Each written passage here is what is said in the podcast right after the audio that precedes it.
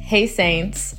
It's your girl Teresa, and we are back with the final episode of Toxicity in the Black Community. And today we are going to be talking quickly and briefly about how do we as believers navigate justice without agenda? Because again, we're not out here trying to serve other people's agendas and speak more boldly about things that will not follow us into eternity, and agendas that are man made. We are about the kingdom of God. We are about our Father's business here, and that's what we will focus on. But we do know that we serve a God who loves justice.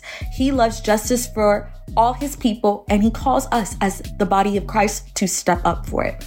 Proverbs 21 15 ESV says, When justice is done, it is a joy to the righteous, but terror to evildoers. Amos 5:24 says, "But let justice roll down like waters and righteousness like an ever-flowing stream." There's so many scriptures in the Bible about justice and how we as believers, it is our job to stand up for the oppressed. Isaiah 1:7 ESV even says, "Learn to do good, seek justice, correct oppression, bring justice to the fatherless, plead the widow's cause." So, God does care about justice. That means we care about justice here. Hey, what's up, guys? This is Jaden. Hey, what up? It's your boy Evans Russ. Hi, I'm Jared. Hi, I'm Rukia. And, and we, we, are, are the Rices. How can we, as young Black Christians, oh, you know, us on, on this platform, uh, implement kingdom principles while combating injustices and systemic racism? I think we look at a man like Martin Luther King. Um, and, and I know that, you know, his story is so uh, repetitive and told and the peace movement and the but jesus is the prince of peace. Um, and as disciples of jesus we embody the character of him. Um, and we we want to example that. And i think that where we saw martin luther king um, be effective in that sense when it came to the liberal side when it came to the political side um, was that he he had both hand in hand. So before they went out and marched, they were meeting at the church. They were praying. They were filling themselves up with the word of God. I'm sure that they were fasting. I'm, I'm sure that there were spiritual principles that the group had as a, has as, had as in whole. And so there was unity, right? There was unity in them going out, doing the practical things, as long alongside with the spiritual things. And, and I think that's how we invite kingdom into it. Like I think that it's important that we are meeting and being on one accord according to God's heart towards this thing and then going out to do the practical. That's where I saw Martin Luther King have effectiveness, you know, and no, it didn't stop them from being um, hosed down or bitten by dogs or it it speaks about the believer of Christ being persecuted. Like they persecuted me. So how much more they're going to do it to you? The world hated me. So how much more are they going to hate you? Like, but I think once again, um, the message has to be a kingdom message that we're marching for. I mean, and then once again, just knowing what you're called to as well. Um, everybody's not called to that that sphere of influence or that realm. Um, I am not. That is not my calling. And so, me trying to operate in that um, it won't be effective because the anointing is not there for me to do that.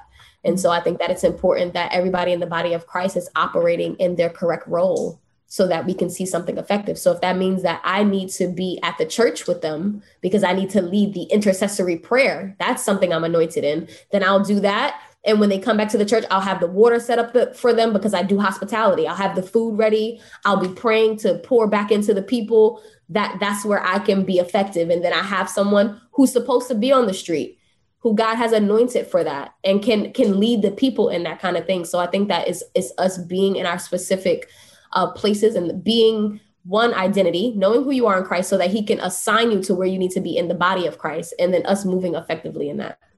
Martin Luther King had discernment a lot of times people are trying to go into these things without the Holy Spirit. They're not led, so they don't know how to handle these things. They don't know how to handle the situations that are brought up. They choose violence, they choose all types of different avenues that God didn't call us to, even again, like Malcolm X being militant. You know what I mean? There's so many different things, but I believe that um again he martin luther king was specifically called to it i know for me personally when i was protesting god specifically said this is not the way I called you to do it. So being out on the street, right? This isn't the way that I'm called to speak about certain issues. And I think that it's really important that, like Rukia said, we go into it by the way that Jesus wants to lead us to it. You know what I mean? By the anointing of which we're signed to do things, right? It's not always about being in the streets, literally fighting the good fight. You know what I mean? Sometimes it is through your poetry. Sometimes it is through the art. Sometimes it is through different mediums in which God wants to use. Sometimes it's building infrastructures, right? To build up a community. You know what I'm like? God has many different ways that He can do things. And it doesn't mean you're any more or less of an activist than this person or that person. It's just doing it by the means of which the Holy Spirit can make you the most um, not just profitable or anything like that, but most fruitful. It can be most fruitful for his kingdom.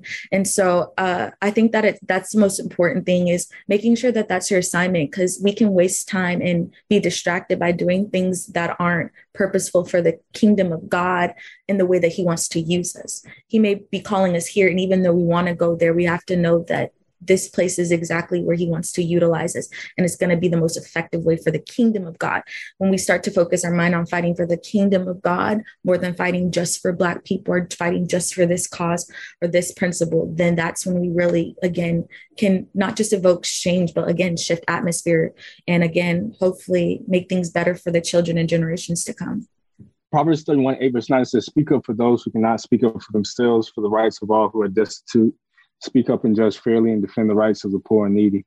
Honestly, I feel like, uh, well, not even what I feel. Uh, it says right there, like that's what we're supposed to do is fight for the rights of other people. So how much more as like believers when we sit here and just watching stuff take place or being believers and uh, doing whatever inside the church, and then when we leave out, do whatever else, you know, or do things that contradict what he's telling us to do it's just all about doing what the Lord tells you to do when it's time to do it. We need believers to be out there. We need Christ there to be able to really like fix the situation because because you can't solve a spiritual problem just by raising up signs. So you can't fix an issue with basic natural means. You know, it, it's going to always be spiritual. That's it, Jaden. You hit the nail on the head. And I just want to follow suit and just add some scriptures that are also on my heart as well. Micah 6 8 says, he has told you, O oh man, what is good. And what does the Lord require of you? To do justice and to love kindness and to walk humbly with your God. Isaiah 61 8 says, For I, the Lord, love justice. I hate robbery and wrong. I will faithfully give them their recompense, and I will make an everlasting covenant with them. God loves justice if we're really about our Father's business, then we should love justice as well. And we should hate seeing people oppressed and not caring enough to even say a prayer or do anything about it at all. I know he wants us to stand up for the oppressed. He has so many scriptures on it that you can personally look into if you think that justice is a trivial issue. But there is a way that we can do justice without agenda. And I believe doing that is by being in community with believers who have the same goal is to get justice for the kingdom of God so that those corrupt systems that rise when things do come together will not be in positions of power to do more corruption.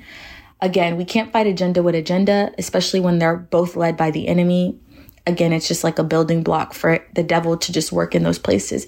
But we can seek God and see what he calls us to do and how he wants us to work in the spaces and places that he has called us to to fulfill those things. And if it means praying and doing prayer rallies where you and a few people get together and do it, then do it. If it means to um, help Lord God and actually be on the front lines, then that is what he's called you to.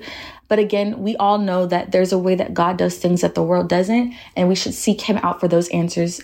And we also know that faith without works is dead. So making sure that our faith aligns with actual work and seeking out what He calls us to do in ways that we can glorify Him and not the world or other agendas.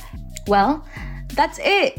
Thank you guys. We made it. We finally ended our toxicity in the Black community what a great conversation. I know this conversation may have ruffled some feathers, but that's okay. Uh, we're not doing it for the culture, we're doing it for the kingdom here. But anyway, God bless you guys. Please follow us on Kingdom Frame of Mind. We will be dropping our new series next week where we're going to be talking about godly supernatural versus divination. And if you don't know what divination is, you can either Google it or you can just come next week and we will break it all down for you guys. God bless you. We will see you. May the Lord keep you. We will see you next Sunday for our new series, Godly Supernatural versus Divination. Have a blessed day. Bye. Well, hey, I hope you guys enjoyed this as much as I did. Uh, I'm Jaden Michael. You can follow me on Instagram, 22 underscore J Mike, and I hope to kick it with y'all soon.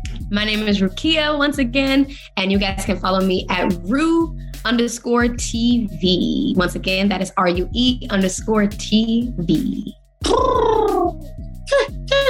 All right. hey guys, it's your boy Evans Russ again. Uh, you can catch me on Instagram at his faithfulness seven. And lastly, you can find me, Teresa, on Instagram at Teresa Brianna Burleson.